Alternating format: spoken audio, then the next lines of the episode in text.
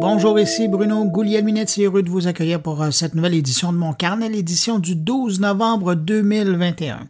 Cette semaine, on parle de jeux vidéo pour souligner deux anniversaires. D'abord, les 20 ans de la console Xbox, on va parler avec Denis Talbot, question de revenir sur euh, son arrivée, ce qu'elle a changé dans l'écosystème du jeu vidéo, et puis on va parler au patron euh, du studio montréalais Square Enix, qui célèbre ses 10 ans d'existence et de production de jeux vidéo pour mobile. Ensuite, il y a Thierry Weber qui est là pour revenir sur euh, le passage de la lanceuse d'alerte France Hogan qui a rencontré des parlementaires français cette semaine pour leur parler de Facebook. Stéphane Ricoul s'intéresse lui à la COP 26 et Jean-François Poulain nous parlera du futur de l'aviation, mais notamment du futur des cockpits d'avion avec son invité de Polytechnique Montréal. Alors voilà pour les sujets de cette édition. Sinon, ben, je prends un instant pour saluer cinq auditeurs mon carnet. Salutations toutes particulières cette semaine à Yves Réziel, Damien Turbide, Louis-Philippe Dionne, Annie D et Marc Bourassa. À vous cinq, merci pour votre écoute. Et puis merci à vous, je n'ai pas nommé, mais qui m'accueillez en ce moment entre vos deux oreilles. À tous, je vous souhaite une bonne écoute. Alors, cette semaine, on peut parler de grand ménage chez euh, les GAFAM. D'abord, il y a euh, du côté de Meta, l'ancien Facebook, qui annonce la fin du ciblage publicitaire à l'aide de catégories sensibles. Et quand on parle de catégories sensibles sur les plateformes de Facebook ou Instagram, on parle de critères de sélection qui touchent les pratiques religieuses des utilisateurs, leur origine ethnique, leur orientation sexuelle, leur santé, leur intérêt politique, enfin, vous voyez le genre. Important de dire que ces catégories étaient pas directement liées aux utilisateurs eux-mêmes, mais bien en lien avec l'analyse de leur comportement et de leur interaction avec des contenus qui traitaient de ces sujets-là. Des filtres de ciblage très puissants qui permettaient quand même de mettre en lien des consommateurs avec des produits qui avaient une grande chance de les intéresser, mais également aussi des filtres qui permettaient d'exclure des gens de l'affichage d'informations.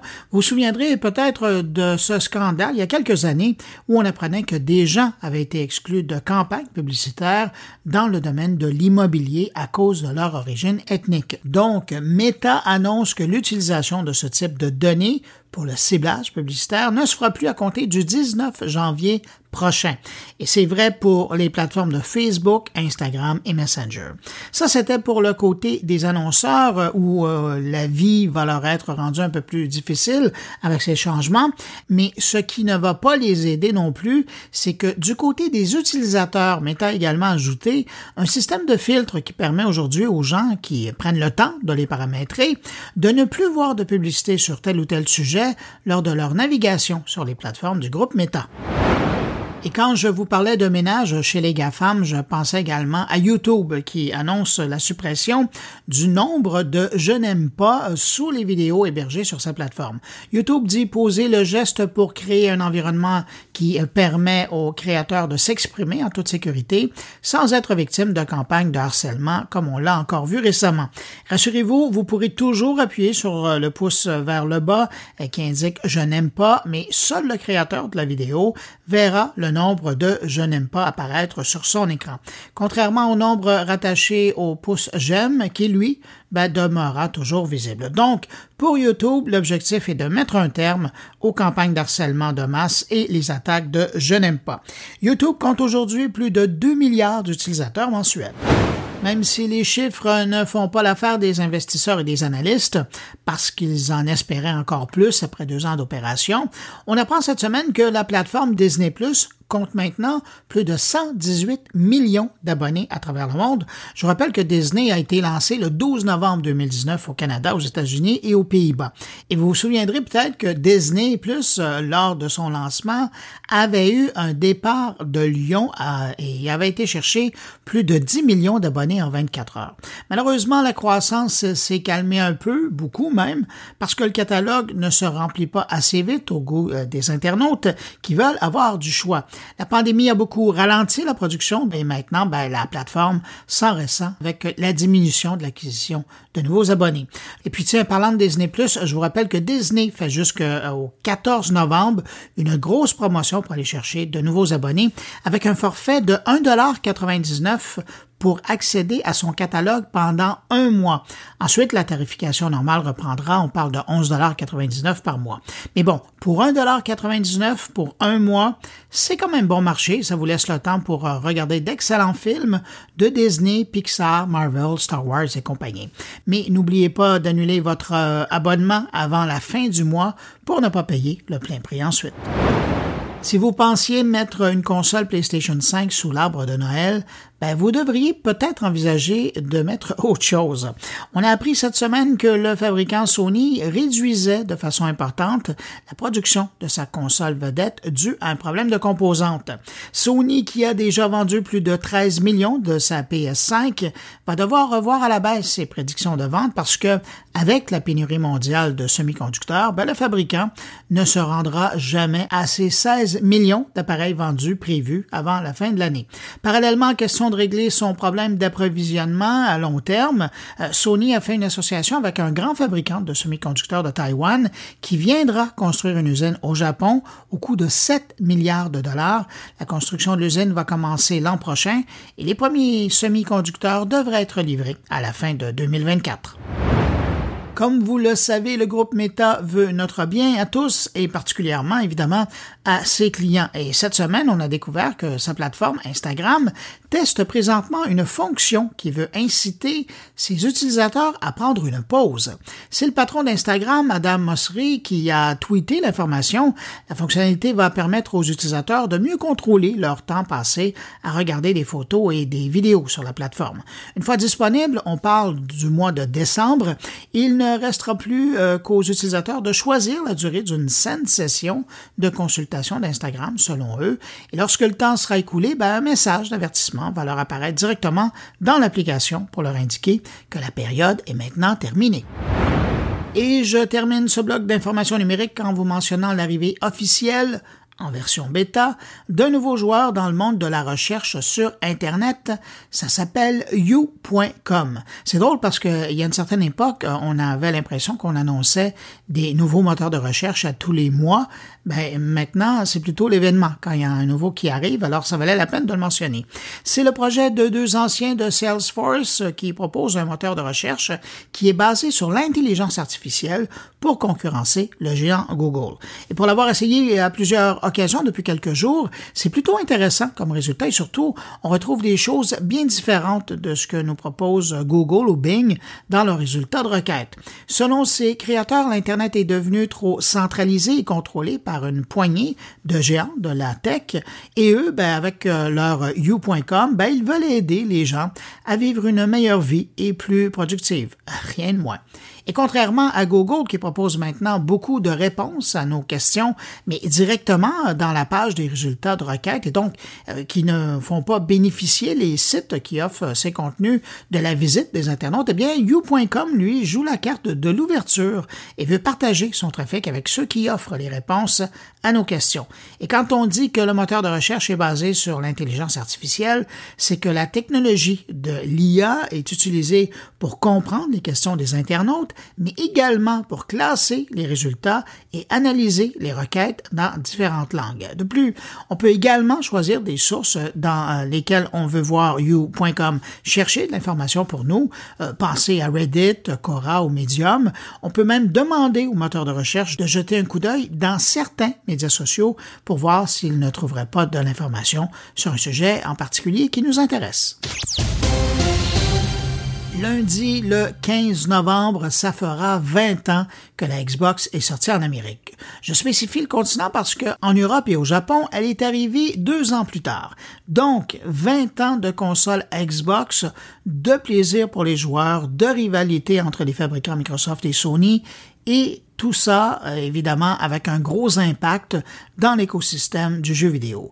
Pour en parler, je me suis dit que la meilleure personne, c'est encore Monsieur Jeu Vidéo Québec, animateur aujourd'hui notamment de Radio Telbo, et on le rejoint à l'instant. Bonjour, Denis Talbot. Bonjour, Bruno. Il y a 20 ans, lundi, on recevait une grosse boîte, on branchait ça à la télé et on découvrait la Xbox. Reviens 20 ans en arrière, là.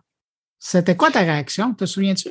Je me souviens très bien, j'avais très hâte de mettre la main là-dessus parce que, comme tu le sais, je suis un amateur de jeux Xbox, puis aussi de jeux en général, peu importe les, les, la confession, je dirais, que ce soit sur PS ou encore sur Xbox ou PC, j'adore jouer. Et donc, il y a 20 ans, euh, j'ai eu un appel d'une boîte de relations publiques de Montréal qui me disait, Denis, on aimerait ça que tu représentes euh, la région de Québec euh, du Québec, pardon, euh, la région du Québec, euh, pour le lancement de la Xbox qui va avoir lieu à Toronto. Tu pourrais diffuser de là-bas si tu veux. Je dis bien sûr, j'animais à l'époque l'émission Motionnette. Alors donc, on a sauté dans un avion. On est arrivé le matin.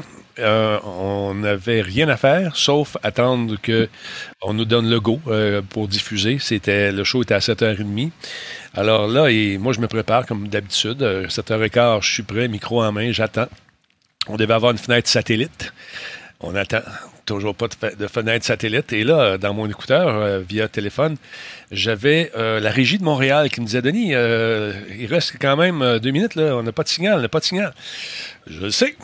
Je suis dans mon éclairage. Je suis prêt à faire euh, ce lancement ici. D'ailleurs, pour l'occasion, on avait mis du colorant euh, qui n'était pas du tout nocif pour l'environnement. Colorant vert fluo dans l'eau euh, à Toronto, à côté de la rivière où est-ce qu'on était. C'était magnifique. C'était beau avec des éclairages. Le décor était parfait. Microsoft a mis le paquet là-dessus. Alors, il reste 30 secondes au plateau, mon Denis. Toujours pas de signal satellite. Alors là, le décompte est amorcé. Le chauffe, j'entends le générique qui roule. Et toujours rien. Et dans 5, 4 à 3 secondes, l'image est popée à Montréal et on est rentré direct. la panique totale euh, à Montréal avec suivi d'un soulagement incroyable et ça a été une soirée très mémorable. On a eu beaucoup de plaisir. On avait les principaux intéressés qui étaient là, les gens de Microsoft. Les bons de Microsoft à l'époque s'étaient déplacés euh, pour euh, justement nous présenter cette console qui, ma foi, est une console qui m'a fait beaucoup, beaucoup, beaucoup plaisir. J'ai eu du fun. J'ai joué avec ça, Bruno. ça a été, pour moi, c'était une porte ouverte vers le futur. on s'imaginait ce que ça allait devenir.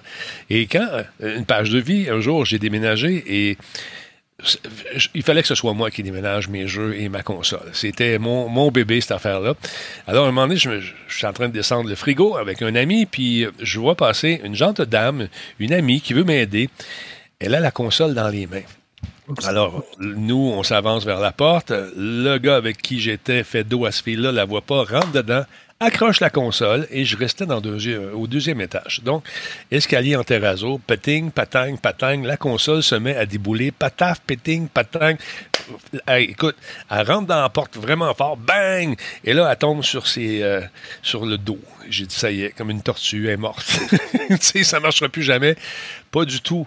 dès que j'ai aménagé à l'autre place, je l'ai branché et ça a été c'était impeccable. Le boîtier était à peine esquinté. C'est un char d'assaut, cette console-là.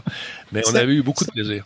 C'était ça, une Xbox, oui. Puis merci hein, de nous avoir remémoré. Euh, je pense qu'il y a plein de monde qui était euh, amateur de Net qui se souvient de ce lancement de console à l'émission ce 15 novembre-là à l'époque, là, si on se rappelle, euh, moi, je me souviens que tu étais plus amateur de PlayStation 2, évidemment, parce qu'il n'y avait pas d'Xbox dans le décor, mais euh, il y avait la PlayStation 2, il y avait le GameCube, il y avait le Dreamcast qui était dans le décor. Puis là, on nous arrive avec euh, une console qui a sous le capot l'équivalent d'un Pentium 3. C'était assez révolutionnaire parce qu'on se disait, waouh, il y a un ordinateur là-dedans. Là. Oui, mais là, ça, euh, ça commençait à devenir sérieux, donc, dans le monde des consoles. Et puis là, on attendait, nous, avec impatience, la réaction de Sony, qui n'a pas tardé non plus. Hein. Ils ont sorti leur console à grand renfort de publicité. Et, d'ailleurs, il y avait des fans qui étaient allés au Japon se procurer une édition japonaise de la console, parce qu'ici, elle n'était pas encore disponible avant un bon bout de temps. Et bien sûr, quand ils sont arrivés à Montréal, qu'est-ce qu'ils ont fait? Ils nous ont appelé. Denis, faut que je te présente ça. J'ai la nouvelle PS3 japonaise. Bien temps, mon vieux. On est arrivé, on a montré ça sur le plateau. Euh, les codes d'écoute ont été euh, assez importantes ce soir-là parce que les gens étaient curieux. On voulait voir qu'est-ce que c'est cette affaire-là. Et quand on s'est mis à jouer avec, on s'est rendu compte que la, bagarre était vraiment amorcée entre les deux grands. Là, qui, euh, ben, Nintendo était là aussi, mais c'était pas dans le même marché. Nintendo a toujours été dans un marché plus familial. Mm-hmm. Mais les autres, là, ça se battait pour les parts de marché. Microsoft et Sony, c'était la guerre. C'était vraiment une guerre ouverte. Et euh, c'est drôle, mais cette guerre-là tente à s'estomper avec le temps, je dirais. C'est plus ce que c'était. Puis il faut se remettre dans le contexte. À l'époque, Microsoft était reconnu essentiellement pour des logiciels euh, qui roulaient sur des gros ordinateurs gris. Et donc, de les voir arriver dans le domaine du jeu vidéo, mettons qu'il y a beaucoup de monde qui regardait ça de haut. Ah ben c'est sûr qu'ils vont se planter. Ils ont de l'argent, c'est pour ça que ça marche. Ça va peut-être marcher. Euh, il y a vente à perte. Tu sais, tout, tout c'est des commentaires qu'on entendait beaucoup. Les jeux sont poches. Ben, je m'excuse, pas vrai. Les jeux sont super bien. Hello, moi, je l'ai dévoré. Ça a été ma licence favorite. Ça l'est encore. Je m'amuse avec ce jeu-là. Master Chief, euh, homme de peu de mots, qui a commencé à parler tardivement dans les jeux. Et là, écoute, c'était le, jeu phare qui a fait vendre cette console-là. Euh, Master Chief était l'équivalent de Mario pour euh, GameCube. tu vois, c'était vraiment le personnage qui a réussi, avec un jeu quand même intéressant, à faire pas défroquer, je dirais, mais à faire changer les allégeances un peu euh, des gens qui disaient jamais, jamais, jamais. Donc, c'était le jeu passerelle. Exactement. En fait, ça a été le jeu qui, euh, qui a été euh, je dirais, le, le, stimuler pour commencer à, piquer la curiosité des gens. Puis nous, quand on jouait avec ça, ben, on en faisait l'éloge parce que c'était vraiment le fun, c'était beau. Il y avait une musique incroyable, le son en stéréo. Et imagine, les télé 4K n'existaient pas encore. ça commençait à sortir un peu. Fait que c'est vraiment, ça a été vraiment une console pour moi qui m'a fait apprécier davantage le fait que je me dirigeais davantage vers la critique de jeu. Tu sais, c'était, j'ai trouvé vraiment mes assises avec cette console-là. Est-ce qu'on peut dire qu'il y a quelque part aussi l'arrivée de la Xbox dans le paysage? Et ça, ça veut dire donc une vraie rivalité pour Sony avec sa PlayStation. C'est un peu l'âge adulte du jeu vidéo? Écoute, en tout cas, c'était une puberté avancée. Les deux étaient vraiment en proie à se, tailler une place de choix. Et euh, ça a été bon, cette rivalité-là, pour le, consommateur, mais euh, ça coûtait cher au consommateur, parce qu'à un moment donné, il y a des, est apparu aussi les, exclusivités de, consoles. Avant ça, c'était pas une exclue qui durait trois semaines, six mois, un an. C'était pas ça. C'était, écoute, tu signé avec moi, je te signe pour 20 ans. tu sais, c'était quasiment ça. Aujourd'hui, ben exclusif à la PS5, exclusif à la Xbox. Puis là, euh, pendant trois mois. c'est ça, un mois, trois mois, puis c'est réglé. Mais dans ce temps-là, c'était pas ça. hey, là, c'était la bagarre pour trouver le, studio, la petite perle rare pour amener des gens. Là, dans les communiqués de presse, tu vas y arriver. Nous avons 100 jeux. Le lendemain, Sony répète. Oh, nous en avons 200. tu sais, il y avait cette compétition-là. Nous lançons une nouvelle patente. Notre patente est meilleure que sa patente. Tu sais, c'était toujours ça. Puis, ça, ça, devenait intéressant pour nous autres euh, qui, euh, qui, qui, qui euh, jetaient un coup d'œil là-dessus de loin un peu. Puis là, on voyait comment ça se dessinait. Ça a été une période bien, bien fun. On peut dire que ça a été aussi une belle période, même pour le 3, parce que là, il y avait vraiment quelque chose qui se jouait là. Hey, le 3 avec les kiosques côte à côte. OK? C'est pas des blagues, là. Sony d'un bord, Xbox de l'autre, bleu et or ou jaune, là, je suis daltonien, tu sais, la couleur Xbox vert, et les murs, écoute, les murs euh, super, tu sais, des kiosques gigantissimes, ça devait coûter des millions de dollars pour euh, 4, 3, 4 jours de, de salon, tu sais, c'est fou. Et puis, y a, à cette époque-là, euh, bon, euh, j'étais proche de Sony, mais j'étais proche aussi d'Xbox. fait que là, quand je bouquais mes meetings, es-tu allé chez Sony? Es-tu allé chez Sony? pas encore. Good, bien ici. Là, il m'amenait le café, les beignes, euh, la crème glacée. Euh, euh, là, on parlait. L'année prochaine, tu bookes avec moi en premier. Hein. Là, on, vraiment, tu sais, c'était ça. Puis tu avais Butch Friedoff, hein, le regretté, malheureusement. C'était un super sympathique bonhomme qui, lui, avait une île à Vancouver. OK? C'était un monsieur qui a fait une fortune, il était très riche, travaillait pour Sony. Mais un monsieur passionné comme ça, c'était l'enfer. Et là, il me disait You went to Microsoft. You went to Microsoft. Je dis, oui, je suis allé chez Microsoft. Their console won't work. Viens ici. Puis là, après ça, il me demandait, Why are you a separatist? je dis, quoi? Ça n'a aucun rapport C'est ça. fait que c'était drôle. Mais euh, écoute, lui, c'était. Tu, sentais, lui et ses, acolytes de, de, Microsoft, avait une rivalité incroyable. Puis il me disait, puis qu'est-ce que tu penses de la console? OK, uh, that's not, you're not recording, non, t'enregistres pas, non. Qu'est-ce que es-tu pas pire à console? Es-tu si bonne que ça? que un, un, comme l'autre me posait des questions pour savoir ce que je pensais, justement, de leur gadget. Fait que c'était très drôle. Puis, Denis, quelque chose qu'on n'a pas vraiment beaucoup parlé à l'époque, mais il y avait énormément, pour le lancement de la Xbox, là, la, la, première génération, donc euh, au mois de novembre 2001, il y avait euh, beaucoup d'efforts qui étaient mis sur le marché québécois. Euh, je me souviens, euh, les gens, euh, et on salue Nathalie Bergeron, à l'époque, qui était en charge de, son client Microsoft pour faire le lancement. Je pense à Mario Coculudi, qui était le porte-parole de Xbox à l'époque. On sentait vraiment que le, c'est important qu'il perce au Canada, mais particulièrement au Québec. Ça a bien changé, je te dirais, Bruno, avec le temps. J'ai fallu que je me que je me batte récemment pour tenter d'avoir des, des, jeux euh, ici envoyés à Radio Talbot et aussi pour l'émission Planète Techno que je que, que j'anime. Euh, là, on me disait ouais, j'en ai plus, j'en ai pas, j'en ai pas. Ça serait jamais arrivé ça avec euh, Nathalie à, Montréal. Nathalie se battait pour nous autres et elle n'est pas étrangère au fait que la plupart des jeux étaient euh, aux personnes qui étaient à l'époque influenceurs, je dirais ça comme ça. J'ai ce mot-là, mais c'est pas grave. Mais les gens qui faisaient les critiques de jeu, tout ça. Euh, et elle se battait bec et ongle pour qu'on les ait et qu'on puisse en parler. Parce qu'au Canada, euh, parmi toutes les provinces, on est parmi ce qu'on appelle les early adopters.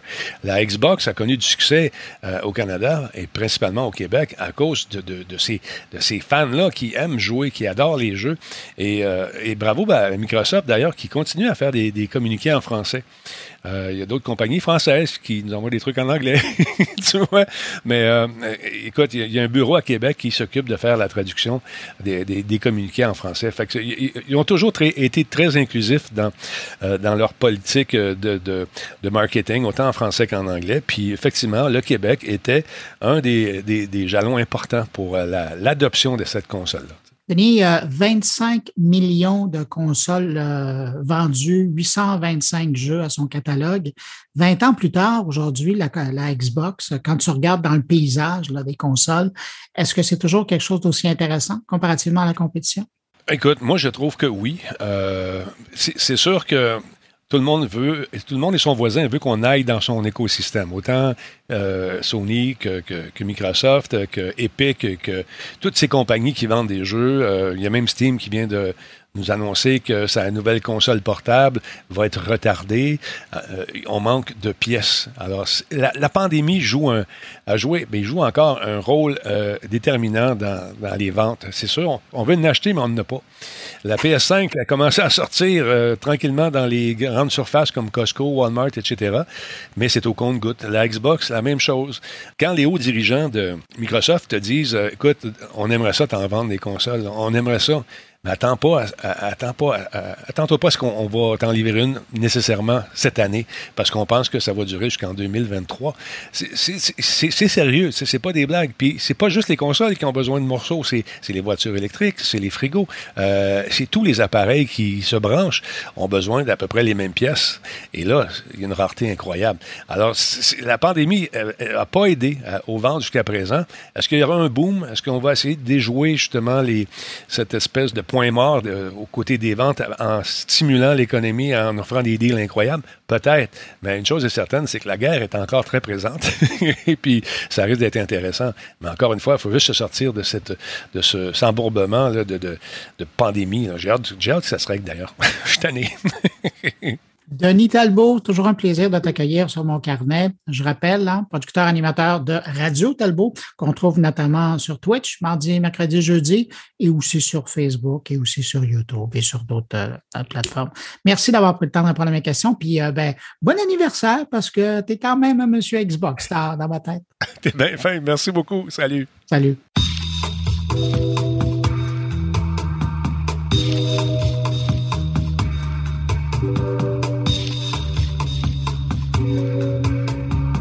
Demeure dans le monde du jeu vidéo. Il y a dix ans maintenant, le 11 novembre dernier, c'était le 11 novembre 2011, un nouveau studio de jeux vidéo voyait le jour dans la métropole. Je parle du studio Square Enix Montréal qui a signé au fil des ans plusieurs grands titres pour le divertissement sur mobile. Et d'ailleurs récemment, euh, ça fait d'ailleurs un beau cadeau pour les dix ans, le studio a été nommé parmi les meilleurs employeurs dans l'industrie du jeu vidéo au Canada par le site Game Industry dans leur palmarès Best Place to Work. Pour parler des 10 ans du studio, on rejoint son directeur. Bonjour Patrick No. Bonjour Bruno. Patrick, d'abord, euh, qu'est-ce qu'on dit? Bonne fête? Je pense que oui. 10 ans, c'est une, belle célébration. Euh, non, non, c'est une belle aventure qu'on a eue dans les deux dernières années depuis la création de Square Enix Montréal. Rappelez-nous, il y a 10 ans, ça avait l'air de quoi, le premier jeu? C'était assez intéressant parce qu'il y a 10 ans, quand on a démarré le studio, euh, comme tout le monde à Montréal, hein, on avait pris un focus console. On voulait faire un jeu Hitman 6 sur les nouvelles générations de consoles qui étaient PlayStation 4 dans le temps. C'était vraiment, euh, vraiment un gros projet. Euh, mais après un an de développement, après avoir bâti le studio, le groupe Square Enix a regardé son portfolio et se sont dit qu'il y avait besoin de diversifier un peu plus. Tous les produits étaient des produits console pour le même genre d'audience. on voyait la, montée des tablettes et du, mobile à ce moment-là. Puis ils ont demandé si ça me tentait de prendre ce défi-là de faire le virage mobile. Donc, euh, c'est ce qu'on fait maintenant depuis plus de neuf ans. Puis on peut dire que ça a été une bonne décision parce que vous avez vraiment trouvé votre, votre place, puis vous avez développé ben, de, beaux titres, mais aussi en affaires, là, ça, marche bien, votre affaire. Ça, va très bien, puis pour ça, les, premiers jeux du portfolio, les, on, se devait d'apprendre le mobile. Donc, notre passage du console au mobile, euh, on est allé une, étape à la fois. On a appris le mobile sans apprendre le free-to-play. Donc, on a focusé sur des jeux premium, des jeux qu'on connaissait, un début, une fin, une belle, structure qu'on connaît euh, de par notre ADN, de par les jeux qu'on a fait dans le passé. Euh, c'est ce qui nous a permis de faire la série Go, Hitman Go, Lara Croft Go, Deus Ex Go et Hitman Sniper, qui ont été les jeux de notre première génération mobile. J'aime bien que vous rappeliez le freemium parce que à l'époque, il y a dix ans, énormément de studios misaient sur le jeu euh, gratuit. Mais vous, euh, c'est ça, hein, très rapidement, il y, a, eu comme une, décision éditoriale, aussi financière, j'imagine, en disant non, nous, on s'en va dans le, jeu sérieux. Euh. Ben, et, c'était nos forces. C'était ça notre ADN. C'est difficile de d'évoluer. Puis c'est ce qu'on a fait depuis. Hein. On a fait l'évolution vers le, le free-to-play, vers le freemium. Euh, mais ça prend du temps, ça prend d'autres types d'expériences. Puis, on n'aurait pas été capable de faire ce pas-là euh, il y a neuf ans. Sauf qu'il y a neuf ans, quand on a pris le virage mobile, c'était parfait pour nous. Puis, ça a aussi permis de mettre les fondations du studio. Qu'est-ce qu'on fait comme produit? Quel genre, quel genre d'expérience que nous seuls étions capables de faire? Euh, puis, ça a été, ça, nous fait une belle carte de visite maintenant. Quand vous regardez les 10 ans, mais les 9 ans de développement, c'est quoi probablement le moment le plus marquant de cette période-là? Il y a comme une fierté. La première fierté, ça a été justement d'embarquer de, tout le studio dans l'aventure mobile, de, de, livrer les deux premiers qu'on a projets qu'on a débuté, c'était Hitman Go et Hitman Sniper. Puis on a débuté ces projets-là parce qu'on travaillait sur la marque Hitman. Donc, c'était façon facile de dire on connaît la marque, on connaît le modèle premium, ben on va faire des jeux Hitman. C'est ces deux jeux-là qui sont sortis, mais juste les premiers jeux, la réaction que les gens ont eue de ça, ça nous a comme ça nous a réconforté sur la direction qu'on voulait prendre. Notre approche a toujours été de faire les jeux un peu plus, je ne veux pas dire exotiques, mais de faire les jeux qui sont différents, qui se jouent de façon différente, qui sont meilleurs que les autres, les jeux qui deviennent les références, les jeux que les gens vont copier par la suite. Euh, et c'est cet ADN-là qu'on continue à garder encore aujourd'hui. Je vous dire félicitations parce que vous avez été copié souvent après on a, on a inspiré, c'est ça qu'on aime dire. c'est vrai que c'est mieux comme ça. Patrick, je ne peux pas vous avoir, puis évidemment pas vous ramener à aujourd'hui. Comment vous vivez les derniers deux ans qu'on a vécu? Comment ça a affecté la production du studio? Bien, c'est sûr que c'est un gros changement. On était un plus petit studio, euh, on était encore des petites équipes, il y avait beaucoup moins de structure que, que, que peut-être par d'autres studios. Tout était beaucoup plus organique, informel, il y avait beaucoup de décisions euh, ou discussions au jour le jour qui se passaient. Euh, puis ce changement-là a été quand même important pour nous, de passer à tout devoir structurer nos communications, à devoir tout s'organiser beaucoup plus, alors qu'on était beaucoup plus organique par, avant. C'est sûr qu'il y a une belle, euh, ça a été une un bel apprentissage, on va dire. Mais, c'est le fun aujourd'hui parce qu'on voit comment est-ce qu'on peut euh, travailler, comment, on va pouvoir travailler en mode hybride éventuellement. On reviendra jamais au bureau cinq jours semaine. Il y a des gens qui veulent revenir, dont moi. Moi, je, suis au bureau. Quand, quand je suis en voyage d'affaires, je suis au bureau. Euh, puis il y en a d'autres qui vont être toujours plus confortables de la maison, puis ils vont être mieux de la maison. Donc, comment ça nous a appris qu'on était capable de vivre ça? C'est bon, en fait, pour tout le monde, parce que la relation qu'on a avec le travail, le, la meilleure adéquation travail-famille, euh, je pense que tout le monde va être capable de trouver son, son idéal euh, avec cette formule hybride. Donc, il y a des choses que vous avez appris qui, vont rester, c'est ce que j'entends. Je suis curieux de vous entendre aussi sur le défi de la main-d'œuvre. C'est pas évident. Il y a plein de secteurs, là, on le sait, qui ont la difficulté, mais dans l'industrie du jeu vidéo particulièrement, ça fait longtemps, bien avant la pandémie. Comment vous abordez ça? Ah ben c'est un défi de tous les jours. Pour être transparent, euh, nos, amis de Montréal International et d'Investissement Québec font un super bon boulot d'amener plein d'argent étranger puis plein de nouvelles compagnies à Montréal. Mais oui, là, la, demande est, grande pour le, talent, ce qui est formidable pour nos gens, pour nos développeurs, parce que c'est sûr que pour eux, ça leur permet d'avoir des meilleures conditions, ça permet de faire le niveau. La demande est tellement grande pour le talent que c'est sûr que, nous, employeurs, ça nous force aussi à en faire un peu plus, à se repositionner comme, comme développeur, à repenser comment on se fait pour garder nos gens, parce que c'est ça le plus gros défi. C'est pour ça que je suis d'autant plus content que là, cette semaine, c'est annoncé, mais qu'on a le saut officiel euh, meilleur endroit où travailler au Canada. Euh, pour moi, c'est ces choses-là qui forcent aussi notre industrie, toutes les compagnies à faire de, de, de mieux en mieux pour être sûr que nos employés soient très heureux, parce que c'est ça part d'eux. Avez-vous l'impression que le fait que vous ayez euh, goûté de façon euh, provoquée là, au télétravail, ça va changer cette façon-là et qu'il y, y, a pas mal de main-d'œuvre qui vont aller, ça va être le studio de Montréal, mais il va y avoir une main-d'œuvre qui va être à l'extérieur? Oh oui, ça, ça arrive déjà. Hein? C'est déjà des choses qui se passent. Sauf que peu importe, notre focus, c'est de s'assurer que les gens qu'on a sont fans de ce qu'ils font, sont contents des produits sur lesquels ils travaillent, qui croient euh, en les produits qu'ils travaillent, qui sont fiers, qui, aiment leur équipe. Non seulement est-ce qu'ils vont demeurer avec nous autres, mais c'est eux qui vont être les évangélistes, qui vont faire en sorte qu'on va avoir plein de nouvelles personnes qui vont joindre nous. Donc, c'est à nous, c'est à nous de dicter euh, comment est-ce qu'on veut faire les choses. Puis je pense que d'être d'être le meilleur employeur possible, ben c'est une façon de gagner sur le moyen long terme. C'est une belle carte de visite. Patrick, on célèbre donc le dixième anniversaire. Si je vous demandais de sortir votre bout de cristal euh, dans dix ans, là, mettons qu'on se reparle, Square Enix à Montréal, le studio, il va avoir l'air de quoi? Vous allez avoir travaillé sur quoi? Ça va être exceptionnel euh, parce que il y a cinq ans, on n'aurait pas nécessairement prédit où est qu'est-ce qui se passe aujourd'hui, où est-ce qu'on est que je trouve formidable, c'est qu'il y a toujours de la place pour des bons jeux. Et c'est ça qui est exceptionnel, même si aujourd'hui le marché mobile, je ne veux pas dire que ça vient de plus, de plus en plus générique, mais ça devient des recettes. Les gens regardent c'est quoi les directions artistiques qui fonctionnent avec euh, le genre de gameplay qui fonctionne, le genre de méta, donc la façon de progresser dans le jeu. Puis on en, il y en a trois, quatre de chaque, puis là on mélange ça, puis ça fait un jeu qui est, qui est fonctionnel sur papier. Euh, mais on essaie de créer des jeux exceptionnels, on essaie de créer ces émotions-là, on essaie de créer les jeux que les gens vont se rappeler. Euh, et ça, il va toujours avoir de la place là-dessus. Peu importe comment le marché évolue, comment les nouvelles plateformes, le, cloud, euh, la montée du AR, peu importe, il va toujours avoir de la place pour des bons jeux. Puis comme on est des créatifs, ben, il va toujours avoir de la place pour nous autres. Puis pour vous qui êtes en charge du studio, votre défi, est où pour les années à venir? Euh, les, gens s'assurer qu'on est capable de, recruter les meilleurs de l'industrie. Euh, il y a trop peu de gens qui font du mobile à Montréal. Donc, euh, de s'assurer qu'au moins on, est capable d'aller chercher les meilleurs, qu'on est capable d'importer les meilleurs talents aussi à Montréal, ben ça va être la, c'est juste sur nous, puis ça va partir par nos jeux. On a trois jeux présentement en développement, on a deux qu'on a annoncés ben, le succès de ces jeux-là va aussi faire en sorte que le studio va vraiment beaucoup plus rayonner puis on est capable d'encore plus chercher du talent.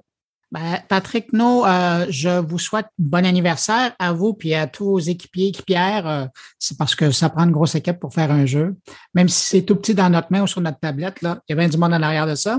Je rappelle que vous êtes euh, chef du studio Square Enix à Montréal et puis ben, que vous célébrez justement les 10 ans de jeu mobile de chez vous. Merci beaucoup, Bruno. Merci, à vous.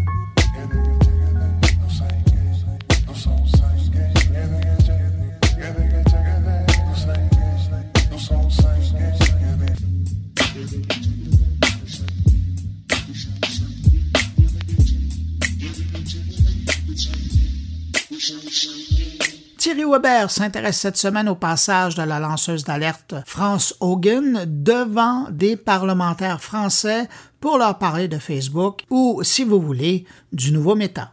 Bonjour Bruno, bonjour les auditeurs de mon carnet. Vous allez me prendre pour euh, un fou qui arrête pas de radoter ou qui arrête pas de parler de Facebook, mais c'est plus fort que moi, effectivement.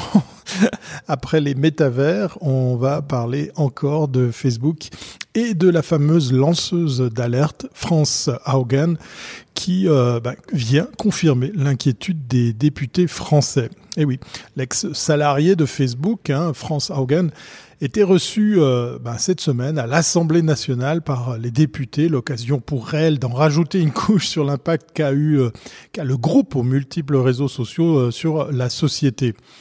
Elle a provoqué de, sérieux remous chez Facebook. Hein, cette lanceuse d'alerte, encore salariée du groupe désormais nommé Meta, on en a parlé la dernière fois, en mai dernier, fut à l'origine de la fuite ayant euh, conduit au Facebook Files, une sorte de compilation de documents internes à charge contre l'entreprise. Une compilation transmise à différents médias au début du mois d'octobre. Depuis, elle est en train de faire le tour du monde pour dresser à chaque fois un portrait peu idyllique de Facebook, affirmant que l'entreprise, je cite, place le profit avant la sécurité. Fin de la citation et qu'elle ne, lutte pas, du coup, suffisamment contre les effets ravageurs de la plateforme. Une méthode en 1, 2, 3 pour réguler la modération des contenus hébergés sur Facebook et d'autres grandes plateformes. Hein. C'est une drôle de recette puisque mercredi, France euh, Haugen était reçu au Palais Bourbon par les membres de la Commission des affaires économiques et de la Commission des lois. Consciente que son rôle de lanceuse d'alerte peut l'exposer à certains dangers, elle juge fondamentale la nécessité de protéger ce statut. L'ancienne salariée de la firme de Zuckerberg a expliqué aux députés avoir d'abord cru au potentiel humanisme de Facebook. Puis elle a enchaîné les remontrances et propositions pour tenter de faire de Facebook un lieu conforme à son aspiration originelle. Sur le statut même de Facebook et son insertion dans la démocratie, elle ajoute et elle appelle à davantage de transparence, citant Meta et d'autres grandes entreprises numériques. Elle affirme qu'il faut que ces entreprises puissent rendre des comptes, il faut de nouvelles règles pour leur business model. Facebook ne peut pas être à la fois juge, juré, procureur et témoin. Fin de la citation. Concernant la régulation du, régulation du réseau social, elle a évoqué une méthode en 1, 2, 3. D'abord, c'est à l'entreprise même de mener sa propre évaluation, puis c'est au public ONG et régulateur de faire sa part du travail et doit enfin être, euh, doit être mis en avant un mécanisme de suivi qui consisterait pour l'entreprise à livrer des données de façon hebdomadaire pour mieux protéger les utilisateurs. Sur ce point, la proposition de France Haugen semble rejoindre le projet de règlement européen en discussion dans les instances de l'UE le Digital Service Act, qui prévoit d'instaurer des obligations sur les contenus des réseaux sociaux. France Haugen ne veut en tout cas pas laisser passer l'occasion d'améliorer les choses. Nous avons une occasion unique de créer de nouvelles règles pour notre monde en ligne. S'il y a deux choses à retenir, c'est premièrement que Facebook choisit les profits sur la sécurité tous les jours et sans action ferme, cela continuera. Deuxièmement, Facebook continue d'agir dans l'obscurité et si cela continue, des tragédies se produiront. Je suis persuadé qu'il faut agir maintenant, a-t-elle déclaré aux élus. La lanceuse d'alerte évoque un virage dangereux pris par Facebook en 2018, rappelant le fait que le réseau social avait essayé de maximiser le nombre d'interactions, ce qui avait malheureusement conduit à davantage d'interactions teintées de colère et ou d'intimidation. Les résultats de ce changement de 2018 ont été négatifs, a-t-elle constaté. En 2018, Facebook avait en effet procédé à un bouleversement de son algorithme de classement des contenus dans le fil d'actualité des utilisateurs. Au départ, Facebook voulait privilégier les contenus publiés par les proches, mais ce sont en réalité les contenus clivants, souvent politiques, issus de groupes véhiculant parfois des contenus haineux ou des fausses informations qui furent les mieux mis en avant. Les contenus ont ainsi comme déteint sur l'esprit général des utilisateurs du réseau social. La solution pour Facebook, selon elle, serait de revenir à l'algorithme de 2019 qui priorisait les contenus amicaux et familiaux publiés par son cercle d'amis ou familial. L'un des problèmes de modération de Facebook est directement lié à la langue. Pour la lanceuse d'alerte, de nombreuses langues ne sont pas encore couvertes par Facebook.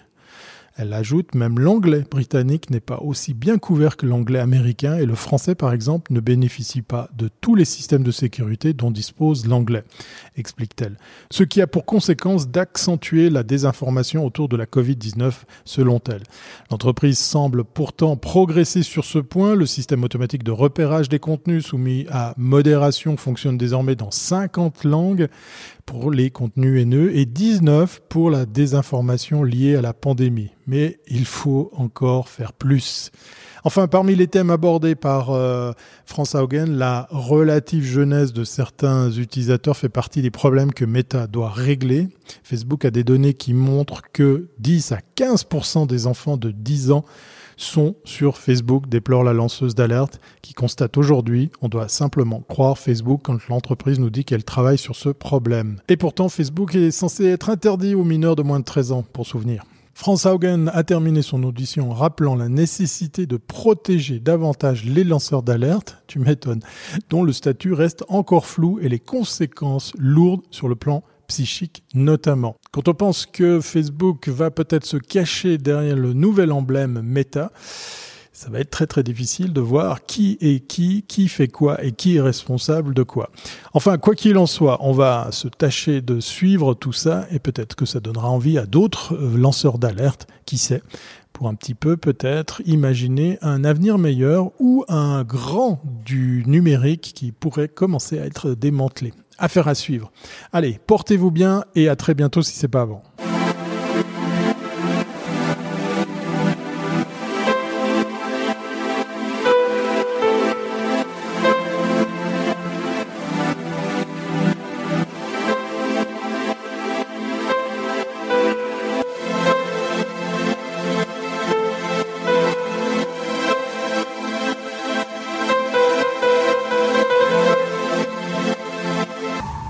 Ricoul nous amène virtuellement, lui, à Glasgow cette semaine pour revenir sur la rencontre de la COP 26.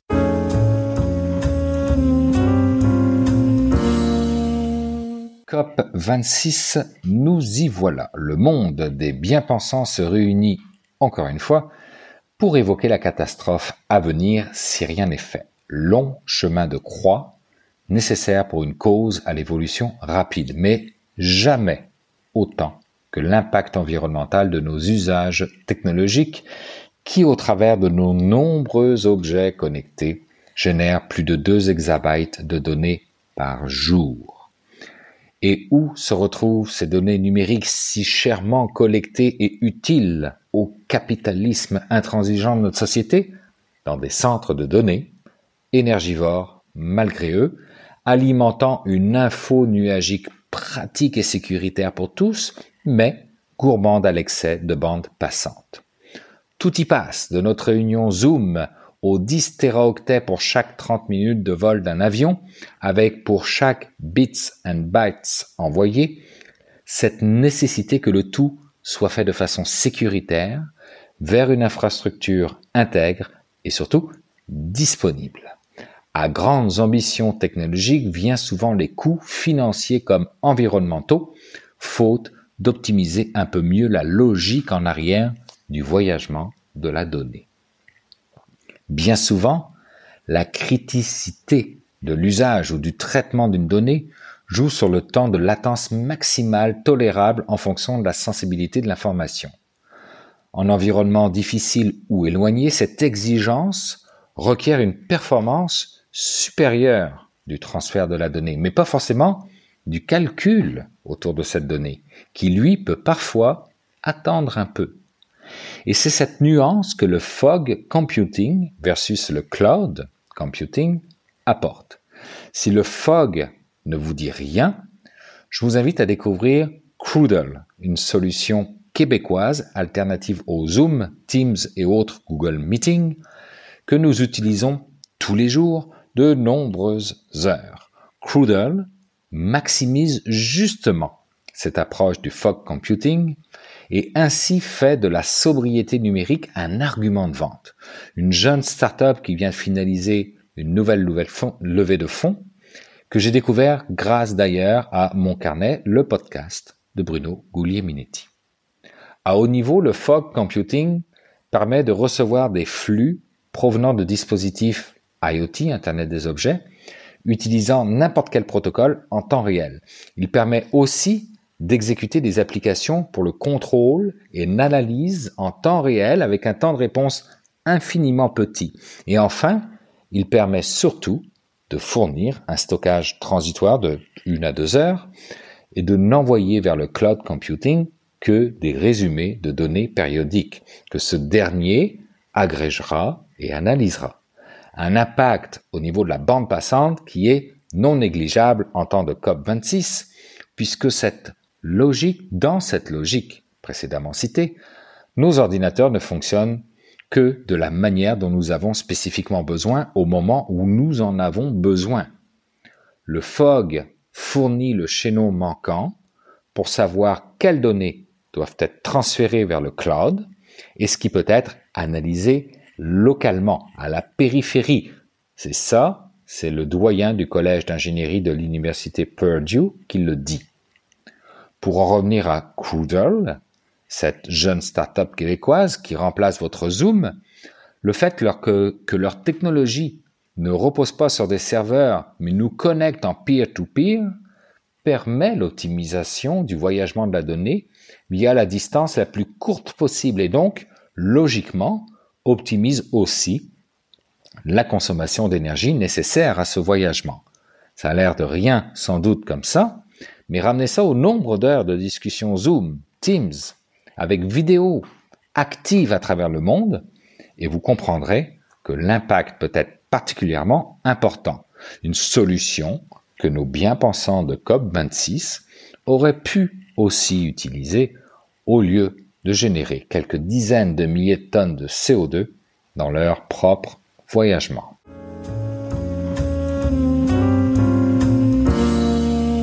C'est maintenant le temps d'aller parler avec mon ami Jean-François Poulain. Salut Jean-François. Bonjour Bruno. Jean-François, aujourd'hui, c'est un peu comme la suite ou le prolongement d'une entrevue que tu nous as présentée avec des gens d'Airbus et tu vas nous parler du futur de l'aviation et des, euh, particulièrement des cockpits des avions du futur, quand même pas banal. Oui, ben, j'ai été attiré par un article de Philippe Doyon-Poulain, qui est mon invité euh, aujourd'hui, aucun lien familial, même si c'est un poulain, et qui parlait justement du recrutement d'étudiants de, au PhD, euh, qui est un, programme qui vont partir sur ce sujet-là exactement, de, de s'aligner sur comment vont évoluer les cockpits d'avion euh, dans les 15 prochaines années parce que c'est pas que ça. Puis on en parle dans l'entrevue aussi, c'était aussi le fait que le trafic va augmenter énormément d'ici 15 ans. Euh, hein, surprenamment, malgré la pandémie, on, va avoir une grande, grande, grande augmentation. Euh, c'est les prévisions en tout cas. Et donc, de ce fait, les pilotes étant humains pourront pas nécessairement accueillir ce, cette charge-là immense cognitive. Donc, on parle de cognitif, on parle de UX, on parle d'interface humain-machine. Donc, c'est le, ça va être le sujet de ce nouveau programme-là qui devrait commencer. Le financement devrait arriver au printemps, puis le programme devrait commencer à l'automne. Donc, l'idée est, vraiment excellente, puis le principe va être à suivre vraiment. Et quand je lui ai posé même la question là, dans, dans l'entrevue, je lui ai dit, ben, quand on parle d'avions connectés, ça veut dire qu'il y a une grosse partie qui va être au sol, euh, qui potentiellement, euh, ça, réinvente aussi le métier des contrôleurs aériens et qui, a, confirmé d'ailleurs. Donc, dans cette entrevue-là, on parle de ça, puis c'est vraiment, vraiment intéressant. Tu me fais penser à la F1 qui se passe un petit peu partout sur la planète et qui est contrôlée par des serveurs et des systèmes informatiques qui sont en Europe. Hein, ça ressemble à ça. Exactement. Tout est dans tout maintenant dans le numérique. On peut plus dire qu'il y a un truc qui est indépendant, qui roule sur une route. Les voitures, les Tesla, peuvent être débarrés. On l'a vu dans le cas de, je sais pas, c'était un, grand ouragan où Tesla avait débarré à distance toutes les Tesla qui voulaient fuir la zone pour leur donner plus d'autonomie. Carrément, ça, a juste été débarré à distance par satellite. C'est incroyable comme phénomène. Ben, Jean-François, on écoute cette entrevue avec euh, ton prof de Polytechnique Montréal. Merci pour cette rencontre. on se retrouve la semaine prochaine. Salut. Merci Bruno. À la semaine prochaine. Donc, le programme de recherche sur lequel on va travailler, c'est concevoir le poste de pilotage du futur. Ce qu'on s'attend, en fait, c'est que dans les 15 prochaines années, le nombre d'avions va doubler comparativement aujourd'hui pour essentiellement le même nombre d'aéroports. Euh, pour être capable d'augmenter le trafic aérien comme ça, en fait, il faut amener, on amènera l'Internet dans le poste de pilotage. Donc, on aura un avion connecté. Euh, on veut être capable de passer d'une communication qui est essentiellement faite par la voix en ce moment. Donc, toutes les commandes sont par radio entre le. On souhaite passer d'un mode de communication de la voix, principalement entre le pilote et le contrôleur au sol par les radios, à un échange de données. Donc, être capable d'envoyer par message texte, être capable d'envoyer un, nouveau, un nouveau plan de vol directement par données pour pouvoir tout de suite l'intégrer dans, l'ordinateur de bord. Et pareillement, le rôle du pilote va changer. Donc en ce moment, il y a deux pilotes dans un, dans un avion commercial. On veut passer à un pilote, voire aucun. Et la ah tâche du pilote qui est présent, elle aussi va changer. En ce moment, c'est une tâche où c'est un, conducteur, quelqu'un qui a les mains sur le, volant, si on veut. Mhm. Mais maintenant, en fait, on s'en va vers un surveillant un peu comme euh, un opérateur d'usine, par exemple, qui surveille le fonctionnement des, systèmes euh, automatisés. Fait donc, clairement, en fait, il nous faut un nouveau poste de pilotage. Le poste de pilotage qu'on a, qui est héritier des, des décennies précédentes, ben, il faut qu'on soit capable de, le moderniser, de l'adapter pour répondre euh, aux besoins des, aux nouveaux besoins du pilote du futur. Donc, il y a une automatisation augmentée qui va venir, qui viendra, qui nous pose un enjeu de surcharge d'informations comment le pilote prend ses décisions lorsqu'il aura lui-même accès à toute l'information des avions en, voisinant, une prédiction de, son temps de vol, etc., communication avec, avec le contrôle aérien.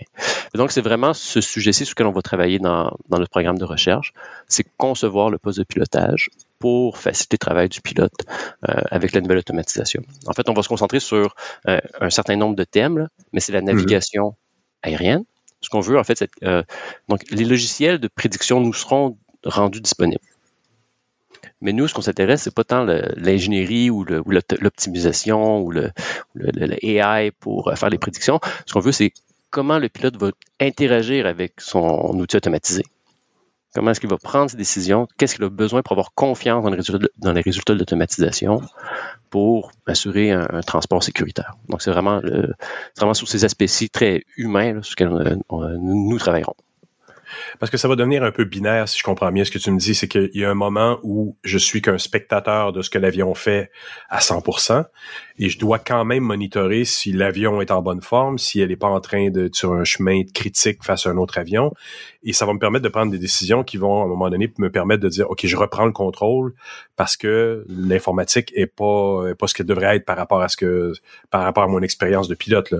Mais le changement par rapport à ce qu'ils vivent en ce moment, c'est que si on enlève carrément la, composante voix avec contrôleur aérien, tout se passerait au niveau du numérique. Donc ça pose des grands enjeux en fait de comment comment le pilote interagit avec un système automatisé, avec son autopilote.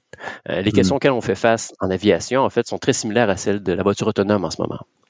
Euh, comment un conducteur de voiture autonome doit reprendre le contrôle d'un système automatisé lorsqu'il y a une défaillance, lorsqu'il y a une panne, même si on a beaucoup de, beaucoup de, redondance. Et en fait, il y a un enjeu par rapport à ça de, euh, de perdre ses, ses habiletés manuelles.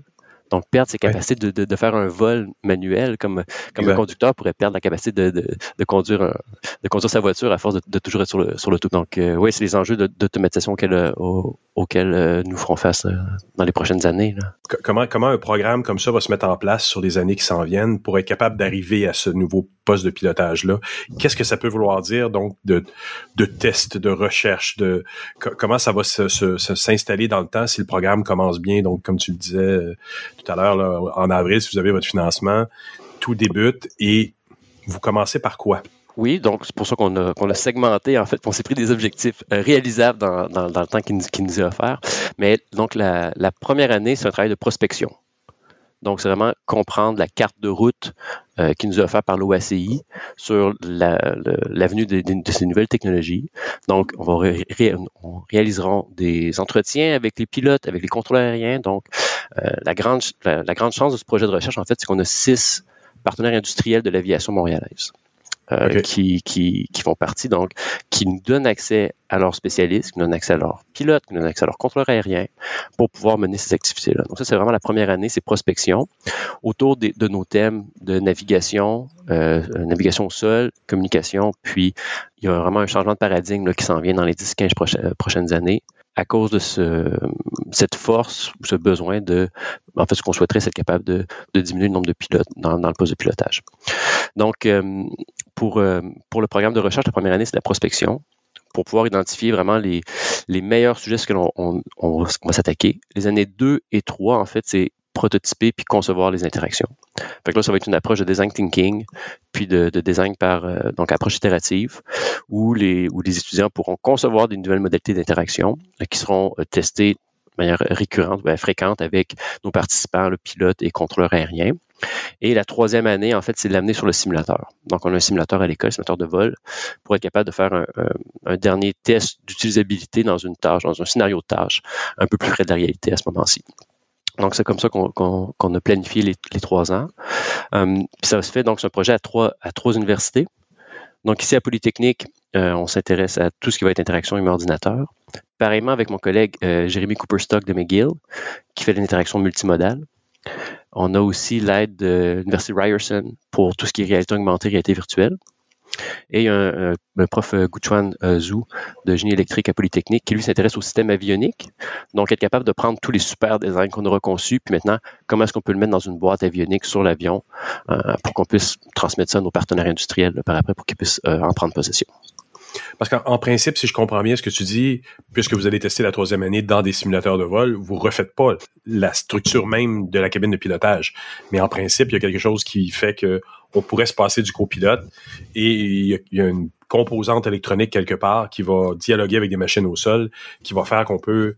Le, cockpit devrait rester physiquement le même en gros, j'imagine, mais on, va pouvoir se passer d'une personne et on va pouvoir naviguer plus agilement à l'intérieur d'un trafic plus, plus, plus dense. On veut avoir un simulateur de vol ouvert, donc on serait capable de quand même changer, ajouter, enlever des panneaux. Mais, euh, juste pour dire, à la fin, donc c'est un peu ça, c'est la partie ingénierie euh, de, notre travail. Donc, par exemple, décider euh, quelle fonction pour quelle fonction doit être faite avec des boutons mécaniques, quelles fonctions peuvent être, peuvent être mis à l'écran, quelles, quelles, fonctions peuvent être virtualisées, lesquelles sont automatisées. Donc, c'est là-dessus qu'on va, qu'on va regarder. L'objectif, ici, ça va être d'être capable d'évaluer nos nouvelles solutions dans des scénarios de tâches réalistes. Donc, de, ce futur espace aérien dans lequel on, va mener.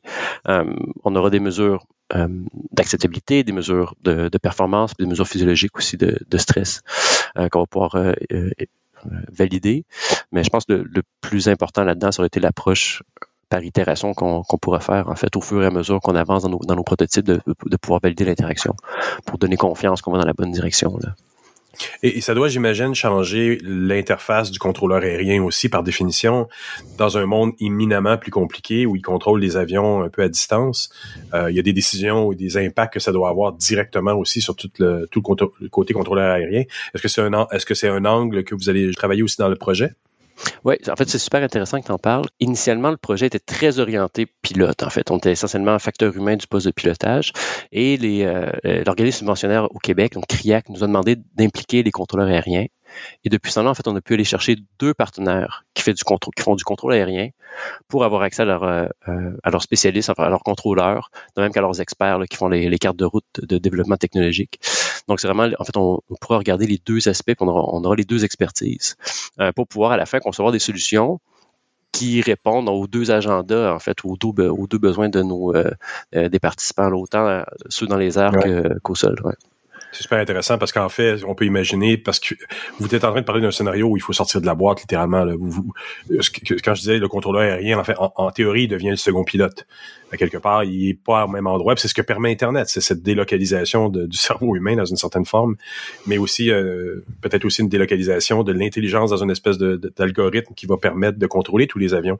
Mais l'humain reste encore dans l'équation. Puis tu l'as dit aussi tout à l'heure, potentiellement, à un moment donné, il n'y a plus d'humain dans l'avion non plus. C'est un scénario que vous regardez potentiellement aussi, qu'il n'y en ait plus du tout dans l'avion? Ça, c'est vraiment beaucoup plus loin que. C'est beaucoup plus loin que les 15 ans qu'on s'est donné comme, marge de manœuvre, mais c'est dans l'air du temps, en fait. Donc, en ce moment, donc, toutes les compagnies aériennes euh, font des scénarios avec des vols commerciaux à un pilote. Puis, pour être capable de certifier un avion à un pilote, l'hypothèse, c'est ben, en fait, il faut être capable de montrer qu'il est sécuritaire avec zéro pilote. Parce qu'il y aura toujours, y aura toujours le scénario probable ou possible que euh, qu'est-ce qui arrive si le pilote aux commandes euh, perd connaissance ou fait un arrêt cardiaque ou soudainement, est-ce qu'on est capable de ramener l'avion de manière sécuritaire au sol? Par lui-même? Puis si on est capable de le faire, ben à ce moment-là, je pense que ça, donnerait la confiance pour, euh, accepter pour être accepté de, d'aller vers, un avion qui aurait un seul pilote à ce moment-ci. Donc, c'est des scénarios qui sont vraiment étudiés par les compagnies aériennes aussi en ce moment. Ils, se projettent déjà dans un 15 ans dans le futur en se disant, c'est un pilote, c'est le, un nombre plus élevé d'avions autour de tous les aéroports. Donc, ils sont déjà là. Je révèle aucun secret en disant ça, effectivement. Si tu décupes comme ça le nombre d'avions dans un, ça, ça, ça, augmente le niveau de dangerosité. Est-ce qu'on n'a pas le choix, de toute façon, vu ces chiffres-là, de carrément, effectivement, passer en numérique pour bien, bien, bien des tâches de, synchronisation entre les vols, assurer plus de sécurité, tout ça. C'est ça, puis je pense aussi c'est aussi une opportunité de, euh, de changer notre poste de pilotage. comme je disais, en fait, en ce moment, c'est héritier des technologies précédentes. En fait, c'est héritier de cette vision donc du pilote comme un, conducteur, en fait, qui doit, qui, qui doit contrôler l'avion, alors que maintenant, ses responsabilités sont différentes. Puis c'est l'occasion qu'on a de, pouvoir passer vers, euh, vers un nouveau paradigme, en fait. Puis je, sais, en fait, c'est des, entretiens que, tu as eu récemment. Justement, je pensais que les gens d'Airbus, dernièrement, qui, qui, qui, qui, qui sur les mêmes thèmes, en fait, sur, les mêmes aspects, qui, cherchent les mêmes questions en se disant euh, comment est-ce qu'on peut mettre à jour nos, équipements pour refléter la nouvelle tâche maintenant de, de, nos, euh, de nos pilotes dans l'avion. Eux, ils sont plus pris avec le, quotidien ou la quotidienneté de l'amélioration de l'avion. Vous, vous allez pouvoir vous projeter dans 15 ans dans des scénarios qui sont euh, peut-être pas à leur portée. Vous allez peut-être arriver avec des solutions qui, qui vont leur être proposées, mais qui vont venir. Mais comme ça arrive souvent, il va falloir que ça vienne de la recherche pour, euh, pour, pour faire un petit, un petit saut de lapin ou un petit saut de grenouille vers l'avant. C'est bien ce que je souhaite. C'est bien ce que j'espère. Ce qui fait qu'en donc, en ce moment, c'est ça. Donc, en ce moment, en fait, euh, on a un recrutement pour nos étudiants pour pouvoir mener à bien ce projet-ci. Donc, euh, euh, nos partenaires, on, a la recherche d'étudiants au doctorat euh, pour pouvoir venir faire la recherche donc pour les trois prochaines années, de même que des, des fellows au post-doctorat. Donc, euh, avec moi, Polytechnique, avec euh, Jeremy Cooperstock et McGill et avec Guchuan en génie électrique pour les systèmes avioniques. Donc, euh, l'invitation est lancée. S'il y a des gens qui sont intéressés, qui sont dans l'ergonomie, les facteurs humains, interaction humain-ordinateur, c'est vraiment l'occasion, en fait, là, pour venir nous aider de, à concevoir le poste de pilotage du futur à partir de, de l'automne prochain un projet qui, qui promet d'être passionnant. Philippe, je te remercie beaucoup pour cette entrevue. OK, merci.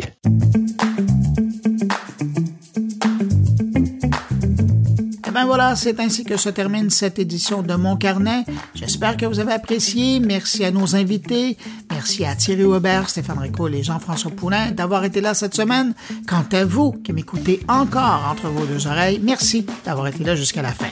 Alors, on se retrouve la semaine prochaine pour une nouvelle édition de Mon Carnet. Entre-temps, je vous dis au revoir, mais surtout, portez-vous bien.